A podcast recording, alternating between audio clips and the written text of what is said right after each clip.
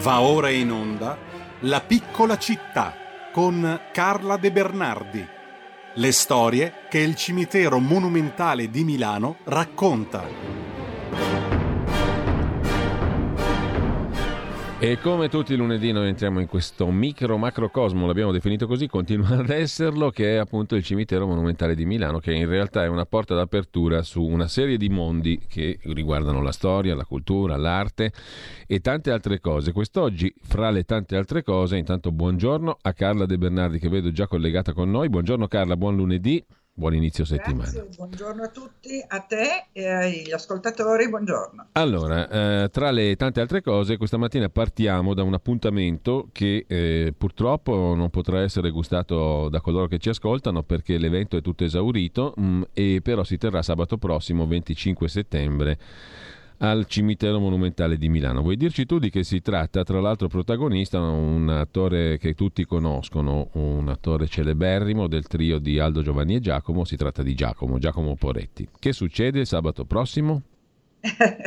allora, eh, succede che il cimitero sarà aperto di sera, cosa che non succede mai o quasi mai. Io ricordo una volta che abbiamo fatto qualcosa noi nel 2017 e forse un'altra volta, perché il cimitero alle 6 chiude e, e riapre il giorno dopo. E invece in questa occasione, proprio perché si tratta di uno spettacolo speciale e straordinario, come amici del Monumentale, perché l'abbiamo progettato noi con Poretti, ehm, ci sarà questo, questo monologo teatrale scritto, interpretato da Poretti eh, con la regia e, la collaborazione anche di Doninelli e sarà un dialogo tra Sant'Agostino e Sant'Ambrogio, i due grandi dottori della Chiesa che ehm, dialogheranno con i grandi milanesi sepolti al Famedio. Ci saranno poi cinque musicisti dell'orchestra clandestina notturna, che è quella fondata dal direttore, purtroppo non ricordo il nome, chiedo scusa al,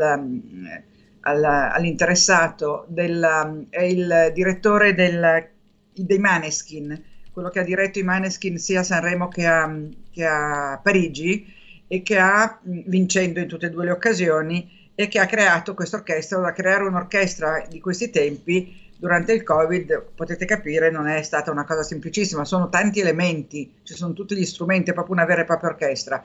Sabato sera ci saranno soltanto cinque fiati di quell'orchestra che commenteranno il testo di Poretti. Eh, purtroppo, lo dico per chi eh, volesse partecipare, mm. è andato sold out immediatamente, in, una, in poche ore, e, e quindi non, non, posso invitare gli ascoltatori a venire ad ascoltarlo, però lo registreremo, lo registreremo e quindi poi sarà disponibile anche per chi, per chi lo volesse vedere nei tempi successivi. È gratuito perché è completamente coperto come spese da Socrem, la società di cremazione di Milano, che desidera offrire questo spettacolo alla città in ricordo dei morti del Covid, soprattutto di coloro che sono morti da soli. Proprio l'intento di Socrem è ricordare e fare un omaggio a quelli che ehm, ammalati di Covid se ne sono andati senza conforto. Questo è proprio lo scopo della serata e con questo mm, credo di avervi detto le cose fondamentali. Bene, quindi chi non lo potrà seguire lo potrà però rigustare. Sì, in ve lo diremo, vi diremo mm. quando e come e dove, ma sarà YouTube probabilmente, sì. sarà possibile rivederlo. Mentre il tema di oggi ha a che fare con un appuntamento al quale tu hai partecipato in questi giorni scorsi e che si tiene ogni anno. Ce ne vuoi parlare Carla? Intanto cominciamo a vedere anche le fotografie che ci hai inviato a questo proposito. Sì, allora ogni anno eh, l'associazione dei cimiteri significant li chiamano in inglese, vuol dire quelli interessanti sotto il profilo artistico, comunque cimiteri monumentali. D'Europa. Eh, mm. In Europa, mm. che raggruppa circa 170 cimiteri, tra cui gli amici del monumentale, noi non siamo eh, presenti come cimitero, ma proprio come amici del cimitero, Um, ogni anno si fa un convegno in una città europea. Noi abbiamo già partecipato a Atene, a Ghent, a Dublino e quest'anno la sede era Budapest, perché quest'anno Budapest è entrato in questa associazione e per ringraziare il, eh, insomma, l'organizzazione e il board ha deciso di fare questo evento um, in Ungheria. Questi eventi sono molto importanti e molto interessanti perché ti portano dentro la cultura di ogni paese attraverso i suoi cimiteri. Quindi qui abbiamo scoperto una serie di cose che sapevamo già ovviamente perché la storia dell'Ungheria la conosciamo, ma abbiamo proprio toccato con mano quello che è successo per esempio nel 56, perché nella foto in cui si vedono tutte le rose bianche intorno a una fossa quadrata con una stele di marmo nera esagonale, quella fossa lì sta a mh, testimoniare il fatto che stanno cercando di riesumare tutti i corpi dei eh, morti durante la rivoluzione del 56 ehm, e quindi di ridà, dare una sepoltura con un nome a tutti coloro che invece fino a poco tempo fa erano in fosse comuni. E c'è un'antropologa ungherese dal nome impronunciabile che ha fatto di questo la missione della sua vita, per cui nel cimitero pubblico dove sono sepolte le vittime della rivoluzione del 56 ci sono, c'è tutta una zona con delle stele di legno molto semplici che eh, non hanno nome proprio perché eh, sono sopra la fossa comune, ma poi c'è una zona dove eh, la, questa persona è riuscita a dare un nome e quindi a mettere delle lapidi con nome e data. La data è sempre la stessa e sono tutti morti nel, nel 56. E lì è sepolto anche Imre Nagy, che è il, il capo dei rivoluzionari che eh, fecero questa, questa lotta alla, alla, Russia e che, ven, che venne stroncata come sappiamo tutti, nel sangue e come sappiamo tutti purtroppo con l'assenso di moltissime forze comuniste europee, tra cui purtroppo anche i comunisti italiani. Questo va detto perché questa è storia. Dopodiché siamo andati a visitare gli altri cimiteri, sì. perché questo è un po' lo scopo di queste nostre giornate. Si fa un grosso convegno, si parla delle attività dell'associazione, ovviamente quest'anno era il ventennale e quindi è stata festeggiata la, dire- la presidente Lidia Plerbisek, c'è una foto in cui riceve dei fiori, forse l'avete vista. Sì, sì. Dopodiché ci hanno portato a cena sul Danubio, su una nave, ci hanno portato a fare anche delle cose molto eh, ludiche. Poi siamo andati a visitare il più grande cimitero ungherese, che è il cimitero di Kerepesi. Il cimitero di Kerepesi è gigantesco, sono 56 ettari e ci sono vastissime eh, tratti a bosco e a prato, tant'è che per potercelo far eh, visitare comodamente, visto che eh, se non saremmo stati dentro ore e ore, hanno noleggiato uno di quei trenini, l'avete visto, bianco e rosso, che portano in giro i turisti per le città e i bambini. E quindi abbiamo girato con questo trenino molto allegro in questo cimitero che non ha eh, grandissime opere d'arte come può essere il monumentale. Allora, la differenza con certi cimiteri europei, tra il nostro e certi cimiteri europei, è che da noi c'è un catalogo di opere d'arte di autori importantissimi Invece in altri cimiteri come questo, quello che prevale sono le personalità, sono i poeti, gli intellettuali, i politici, gli eroi delle loro rivoluzioni, perché ci fu una rivoluzione anche nel 48, tutti i nomi che io non vi so dire perché sì. eh, a, a, me non sono noti, mm. ma in Ungheria sono celebrati come i loro grandi, eh, le loro grandi menti, le loro grandi personalità.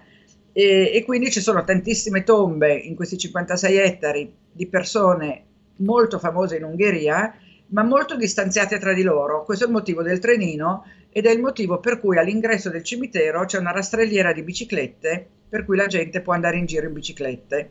Finito il giro di questo meraviglioso cimitero, dove c'è anche un, il mausoleo di Laszlo Kossuth, che è stato un altro grande personaggio politico ungherese, eh, siamo andati a visitare il cimitero ebraico. Cimitero ebraico Ecco, mi ha incuriosito, e... Carla, il riferimento, tu parlavi del cimitero di Chiara e Pesino, eh, alla, a, alla, parte collettiva, perché oltre agli eroi sì, della libertà, bravo. per la libertà e l'indipendenza dell'Ungheria, c'era esatto. anche la, il tributo fornito ai soldati dell'Armata Rossa che entrarono a Budapest nel 1944, quello dedicato ai martiri del movimento dei lavoratori. Quindi Esattamente. è vero che l'Ungheria viene dipinta oggi come uno dei paesi no, più sciovinisti, più sovranisti, eccetera, eccetera, però c'è anche una memoria storica, questo volevo significare. grande mm. memoria storica. Mm. E ti dirò che eh, allora si viene dipinto come un paese autoritario e, e, e lo è però Budapest è una città bellissima, è una città tenuta benissimo, è una città che ti dà un'impressione di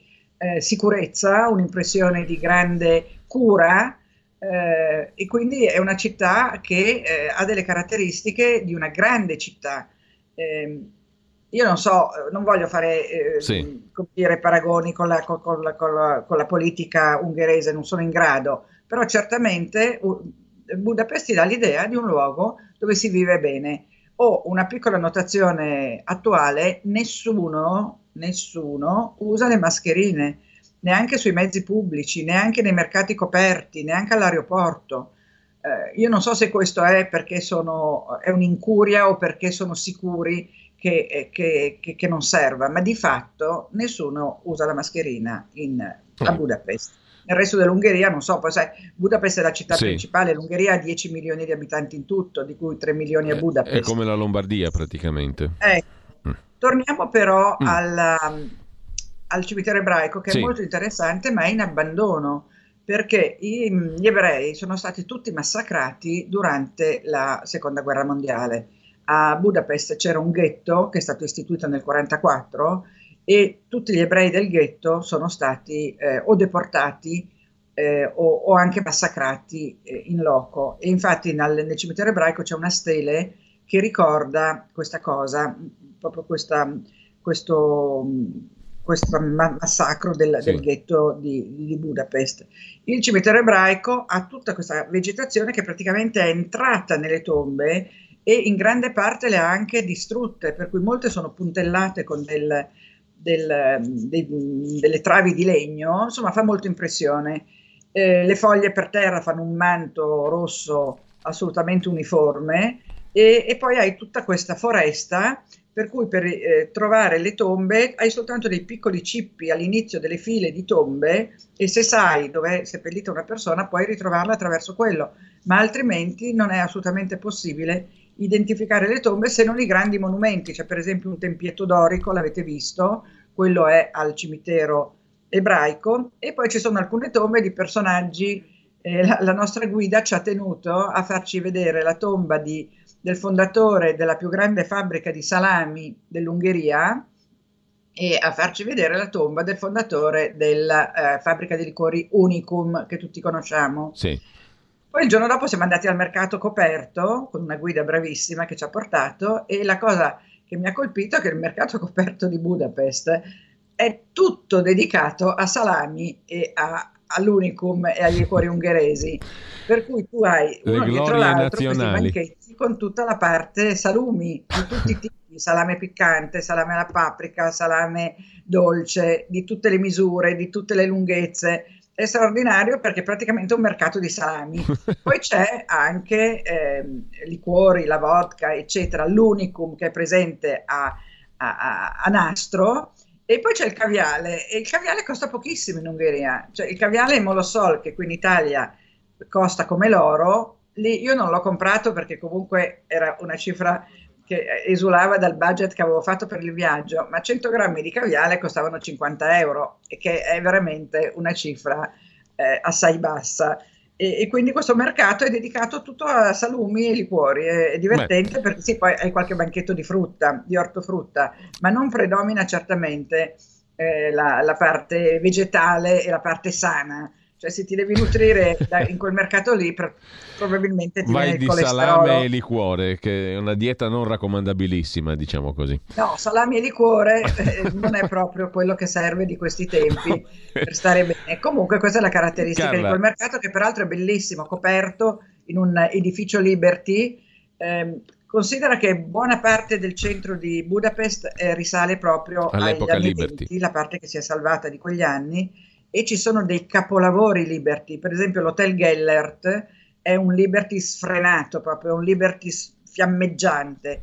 l'altro stile che, che, si incontra spesso è il gotico, a volte anche mm. gotico ehm, secessionista, gotico Liberty. Ci sono degli edifici così che veramente sono impressionanti. Poi ci sono queste coperture dei tetti con queste piastrelline colorate di tutti i colori, come li si vedono anche a Vienna è veramente una bellissima città, quindi questo convegno è stato per me una grande sorpresa. L'anno prossimo sì. il convegno ASCE dovrebbe svolgersi a Milano. Ah, interessante. Quindi dovremmo organizzare un sacco di cose. Vi tocca lavorare più del solito. Mm. Scusa? Vi tocca lavorare più del solito agli amici del Monumentale.